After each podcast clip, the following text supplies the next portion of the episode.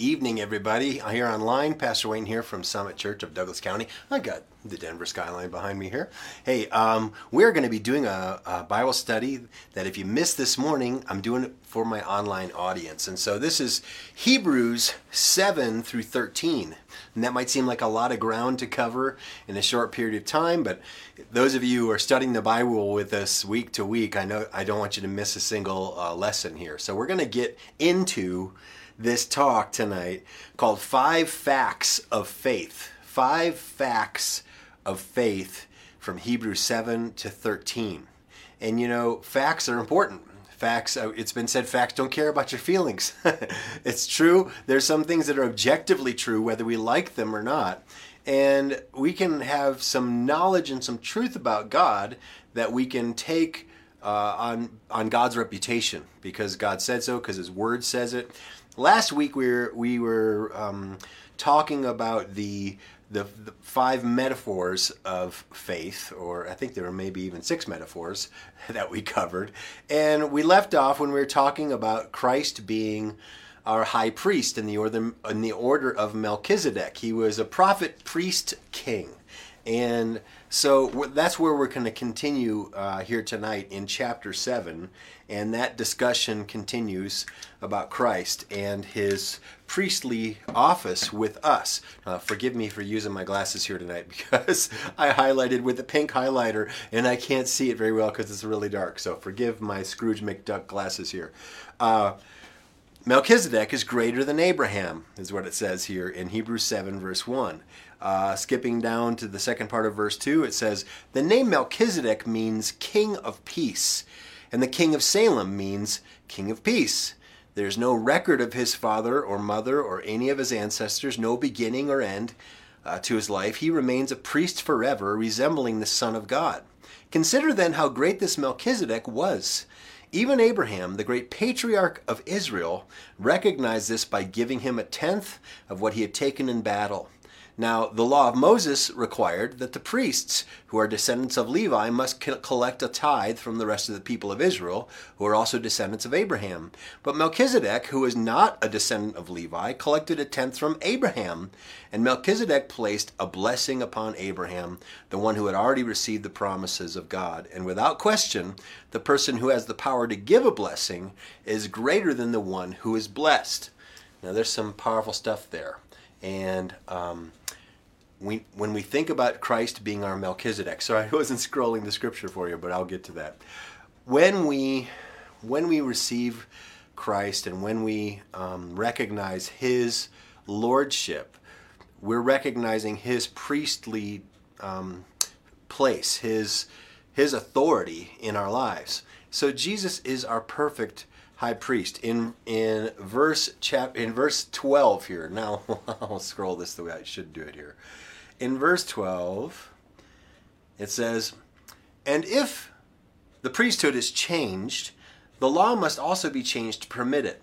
For the priest we're talking about belongs to a different tribe, whose members have never served at the altar as priests. What I mean is, our Lord came from the tribe of Judah, and Moses never mentioned priests coming from that tribe. Jesus is like Melchizedek. This change has been made very clear since a different priest who is like Melchizedek has appeared.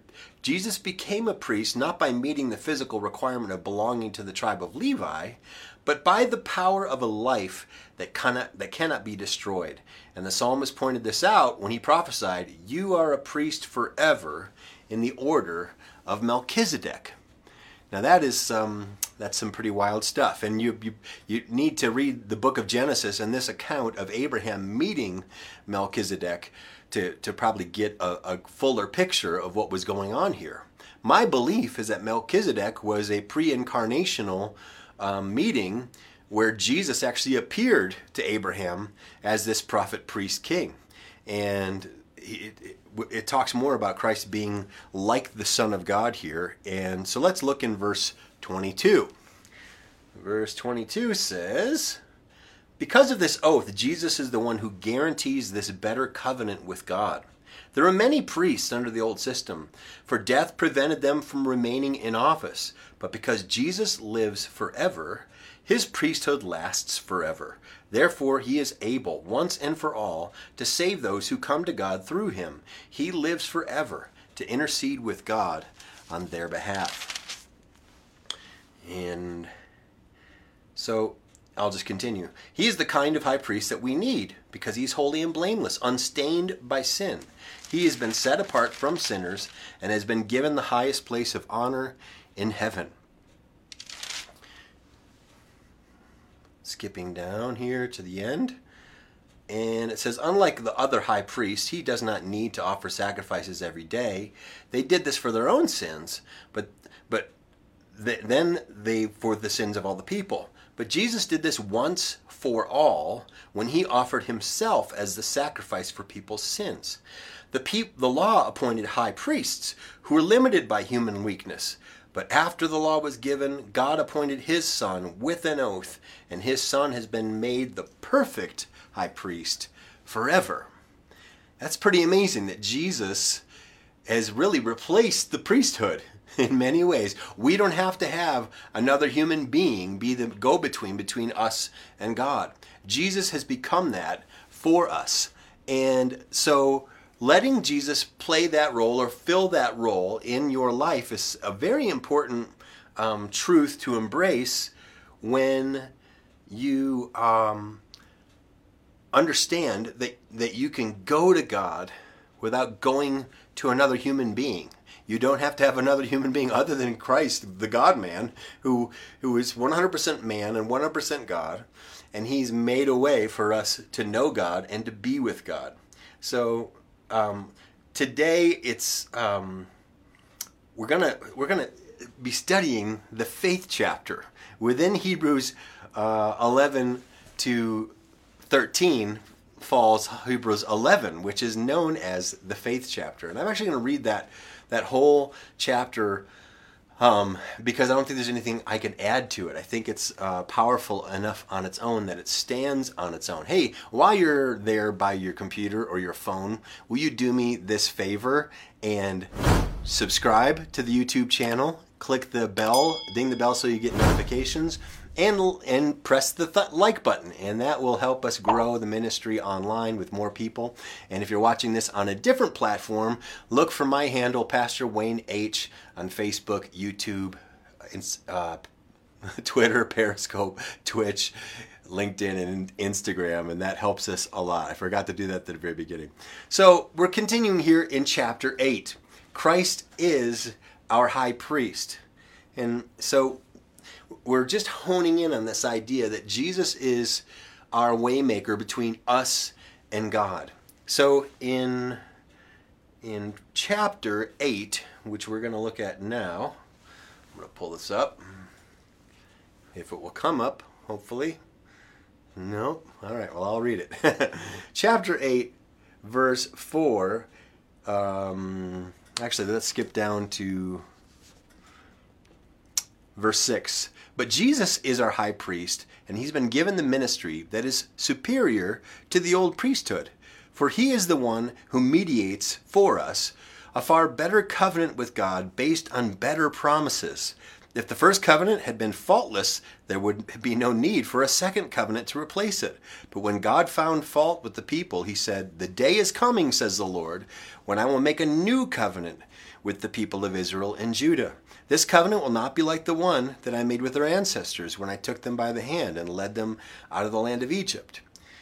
Verse 10 But this is the new covenant that I will make with the people of Israel on that day, says the Lord. I will put my laws in their minds, and I will write them on their hearts. I will be their God, and they will be my people. See, God wanted to make a new agreement, a new contract, a new testament, a new covenant. And Jesus was the one who signed it in his blood, and he was the one that had to pay the price for that covenant.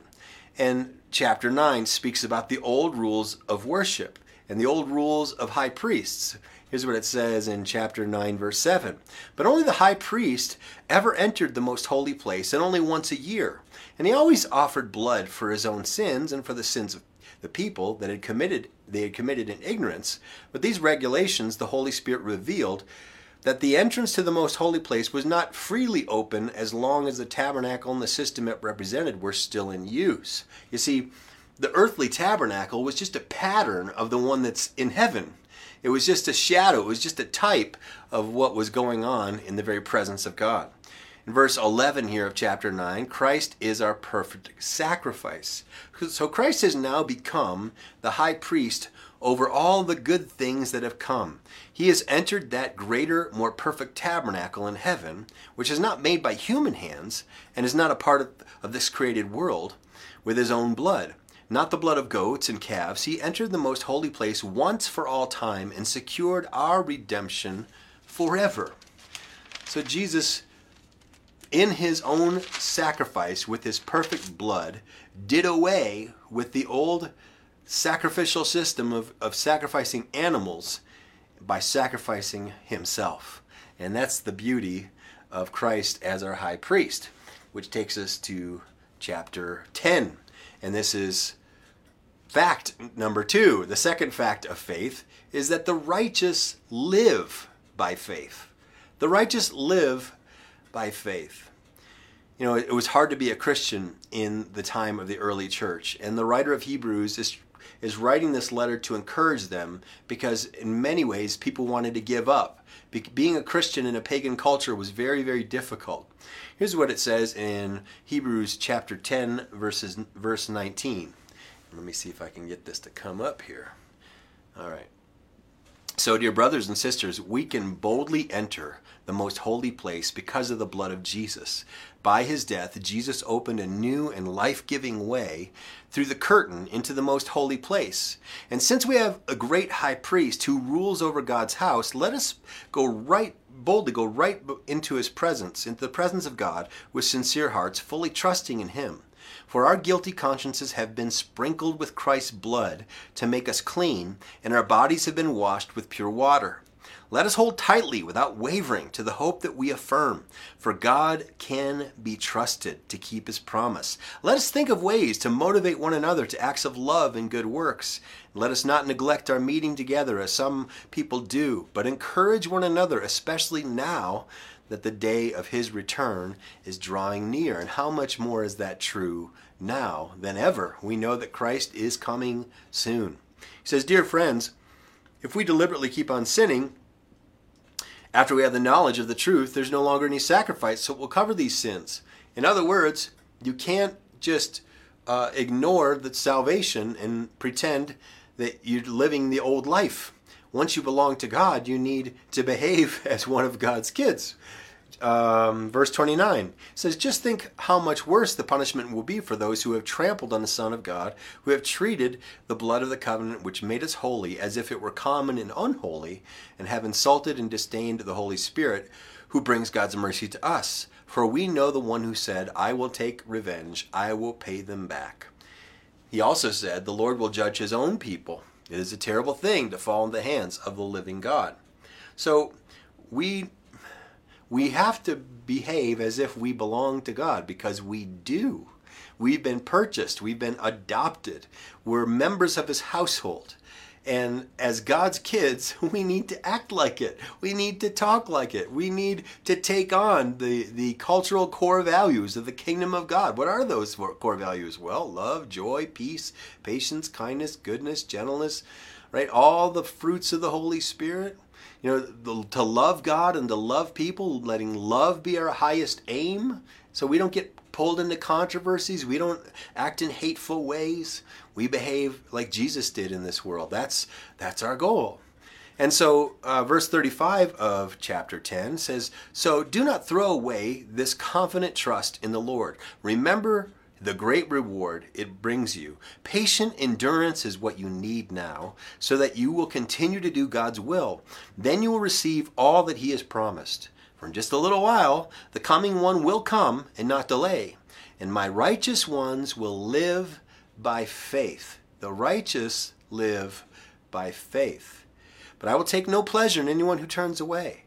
But we are not like those who turn away from God to their own destruction. We are the faithful ones whose souls will be saved. And I want to read to you the faith chapter Um, and I'm not going to add any commentary to it because I believe that the faith chapter actually preaches itself. Um, it's so powerful. And I'll give me a second here.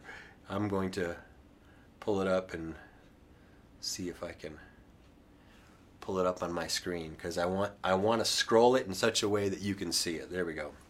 So Hebrews chapter 11 and it says this. Great examples of faith. Faith shows the reality of what we hope for. It, it is the evidence of things that we cannot see.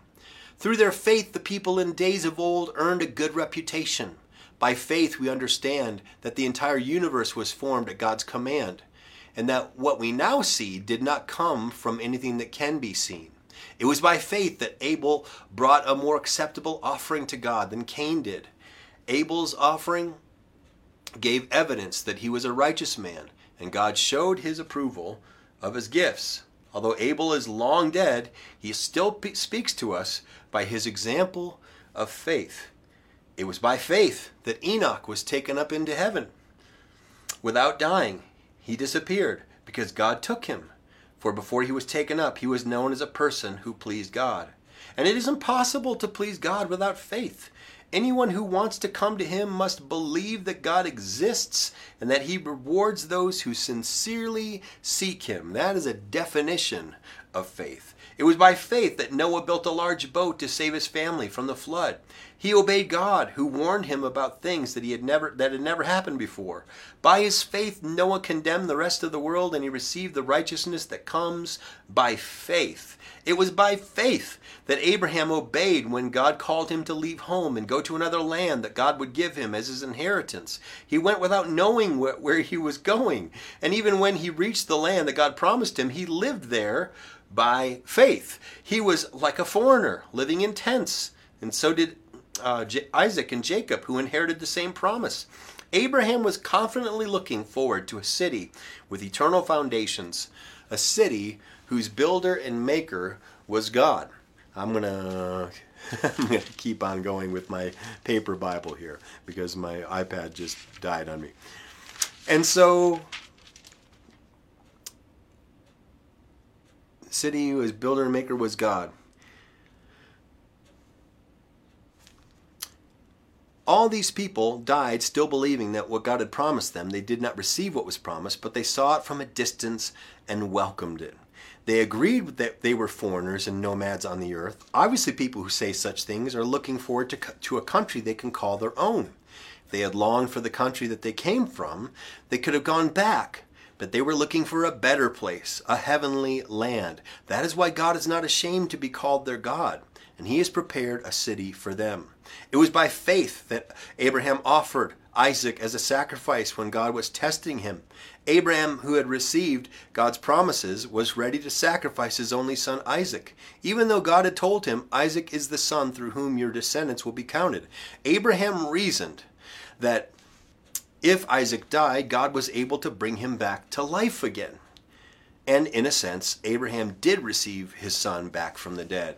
It was by faith that Isaac promised blessings for the future to his sons, Jacob and Esau. It was by faith that Jacob, when he was old and dying, blessed each of Joseph's sons and bowed in worship as he leaned on his staff. It was by faith that Joseph, when he was about to die, said confidently that the people of Israel would leave Egypt.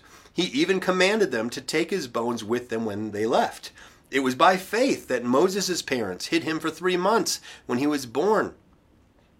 And they saw that that God had given them an unusual child, and they were not afraid to disobey the king's command. It was by faith that Moses, when he grew up, refused to be called the son of Pharaoh's daughter. He chose to share the oppression of God's people instead of enjoying the fleeting pleasures of sin. He thought it was better to suffer for the sake of Christ than to own the treasures of Egypt, for he was looking ahead to his great reward. It was by faith that Moses led left the land of Egypt, not fearing the king's anger. He kept right on going because he kept his eyes on the one who is invisible. It was by faith that Moses commanded the people of Israel to keep the Passover and to sprinkle blood on the doorposts so that the angel of death would not kill the firstborn sons. It was by faith that the people of Israel went right through the Red Sea as though they were on dry ground But when the Egyptians tried to follow, they were all drowned. It was by faith that the people of Israel marched around Jericho for seven days and the walls came crashing down. It was by faith that Rahab the prostitute was not destroyed with the people in her city.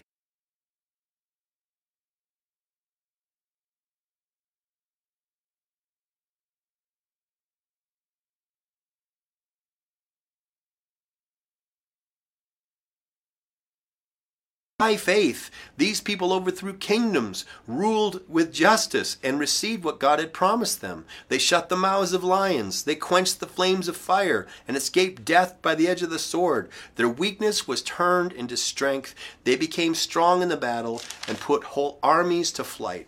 Women received their loved ones back again from death. But others were tortured, refusing to turn from God in order to be set free. They placed their hope in a better life after the resurrection. Some were jeered at, and their backs were cut open with whips. Others were chained in prisons. Some died by stoning, and some were sawed in half, and others were killed with the sword. Some went about wearing skins of sheep and goats, destitute and oppressed and mistreated. They were too good for this world, wandering over deserts and mountains, hiding in caves and holes in the ground. All these people earned a good reputation because of their faith. Yet none of them received all that God had promised, for God had something better in mind for us, so that they would not reach perfection without us. People of faith, people of God, people of Christ, people of Israel are all one people, and we're all going to reach the finish line together. Isn't that a beautiful idea? The hall of faith, the hall of fame of people of faith. Beautiful. Fact number four God is calling. God is calling. Will you answer? Are you listening? See, chapter 12 of Hebrews 12 says God's discipline proves his love. He says, Therefore, since we are surrounded by such a huge crowd of witnesses to the life of faith, that long list he just mentioned, let us strip off every weight that slows us down, especially the sin that so easily trips us up, and let us run with endurance the race that God has set before us. We do this by keeping our eyes on Jesus, the champion who initiates and perfects our faith. Because of the joy awaiting him, he endured the cross, disregarding shame. Jesus Christ himself is the greatest example of faith. There were many times when Jesus struggled with his own faith. There were times when the crowds went away and he said, Guys, are you going to leave too? And the disciples said, Lord, to whom would we go? You alone have the words of life. When he was in the Garden of Gethsemane before he was crucified, he said, Lord, let this cup pass from me. Nevertheless, not my will, but your will be done. Many times, Jesus was struggling with his own humanity, even though he was completely God at the same time. And his perfect sacrifice, his perfect life, makes for the perfect covering for your sins and my sins, an, an eternal sacrifice for, for the good of mankind if we'll just receive him. Because God is calling. He's calling you. He's calling me. The question is, will we answer the call? Verse 22 says, we haven't come to a physical mountain, but verse 22 says, No, you've come to Mount Zion, to the city of the living God, the heavenly Jerusalem, and to the countless thousands of angels in joyful gathering. You have come to the assembly of God's firstborn children, those whose names are written in heaven. You have come to God Himself, who is the judge over all things. You have come to the spirits of the righteous ones in heaven who have been made perfect.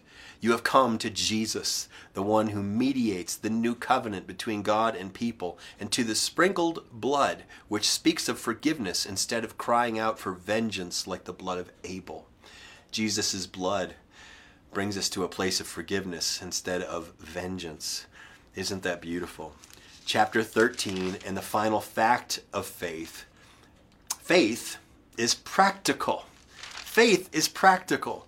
This letter of Hebrews was written to Jewish people everywhere in the Roman Empire, especially amongst the churches that were planted around the Mediterranean Sea.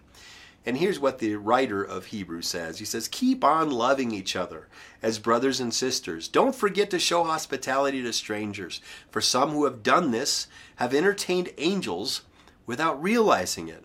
Remember those in prison as if you yourself were there. Remember also those being mistreated as if you felt their pain in your own bodies. Give honor to marriage and remain faithful to one another in marriage. God will surely judge people who are immoral and those who commit adultery. Don't love money. Be satisfied with what you have, for God has said, I will never fail you. I will never abandon you. And so we can say with confidence, The Lord is my helper, so I will have no fear. What can mere people do to me? Skipping down to verse 15 of Hebrews 13, therefore let us offer through Jesus a continual sacrifice of praise to God, proclaiming our allegiance to his name. And don't forget to do good and to share with those in need. These are the sacrifices that please God. Obey your spiritual leaders and do what they say. Their work is to watch over your souls, and they are accountable to God. Give them reason to do this with joy and not with sorrow, for that certainly would be of no benefit for you. Verse 20 Now may the God of peace, who brought you up from the dead, our Lord Jesus, a great shepherd of the sheep, and ratified an eternal covenant with his blood, may he equip you with all you need for doing his will. May he produce in you, through the power of Jesus Christ, every good thing that is pleasing to him. All glory to him forever and ever. Amen. So, he finishes the letter this way he says, I want you to know, our, brother, our brothers and sisters, to pay attention to what I have written in this brief exhortation. I want you to know that our brother Timothy has been released from jail. If he comes here soon, I will bring him with me to see you. Greet all your leaders and all the believers there. The believers from Italy send you their greetings. May the God may God's grace be with you all. That is the remaining portion of Hebrews chapter 7 through 13. I gave you the speed study here tonight but I encourage you to read Hebrews for yourself and dig down into some of these truths of the passages that Jesus is the perfect high priest, that Jesus uh, uh, that has set the example that the righteous live by faith, that we want to be a part of the hall of faith, the hall of fame. We need to listen to God's call and we need to live out our faith practically in practice. Not just be a Sunday morning Christian, not just be a Christian when you feel like it or when it's convenient, but to be a Christian seven days a week, every waking and sleeping moment of your life. That that you're walking around life, you're always a believer. You're always putting everything through the grid of your faith and your belief and your trust in the Lord. Well, maybe you've watched the study here tonight and you you've never committed your life to Christ. You haven't even begun the relationship with God through Jesus. It's a very simple prayer to start the relationship. It's a prayer I call STP. Sorry, thank you, please. If you're if you're willing, if you're ready to make that commitment to invite Christ in and to let him be the Lord of your life, would you pray this prayer with me right now? Just pray it where you are. If you're busy doing something, just stop what you're doing for a moment and just create a holy space around you and pray this prayer. Say, "Dear Jesus, I'm sorry for my sin. Thank you for dying on the cross for me. I believe that God raised you from the dead, according to the scriptures. Please come into my heart. Forgive me of my sin. Be the Lord of my life. I want to follow you, Jesus, the rest of my life. In your name, amen.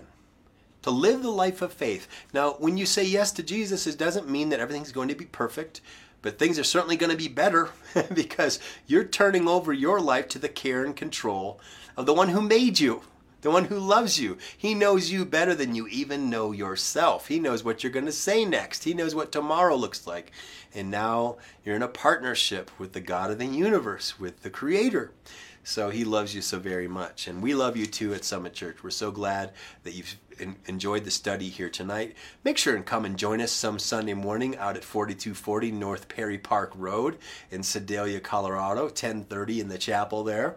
And um, here's just a little bit of how to partner with the ministry. But I'm going to give you a, the Aaronic blessing and we'll be done. Now may the Lord bless you and keep you. May the Lord make his face to shine upon you. May the Lord be gracious unto you lift, lift your countenance and give you his peace. In Christ's name I pray. Amen. Have a great night, everybody. God bless you. Thank you so much for tuning in today to the ministry of Summit Church and the daily outreach of Wayne Hanson. You can support our ministry in many ways. Click the donate button on our Facebook page, Summit Church of Castle Rock. Visit our webpage, mysummitchurch.com, and click the online giving link. Or mail your donation to Summit Church of Castle Rock, 200 South Wilcox Street, Box 243, Castle Rock, Colorado 80104. Or finally, text your gift to 303 625 9434 and follow the prompts using your smartphone. You can also support us by connecting with our online community. Comment, like, share, follow, and subscribe on our various social media channels. Of course, we appreciate you joining us in daily prayer. I'm Sean Rima, and on behalf of Pastor Wayne and the Summit Church family, take care and have a great week. Remember, God loves you, and He has a wonderful plan for your life.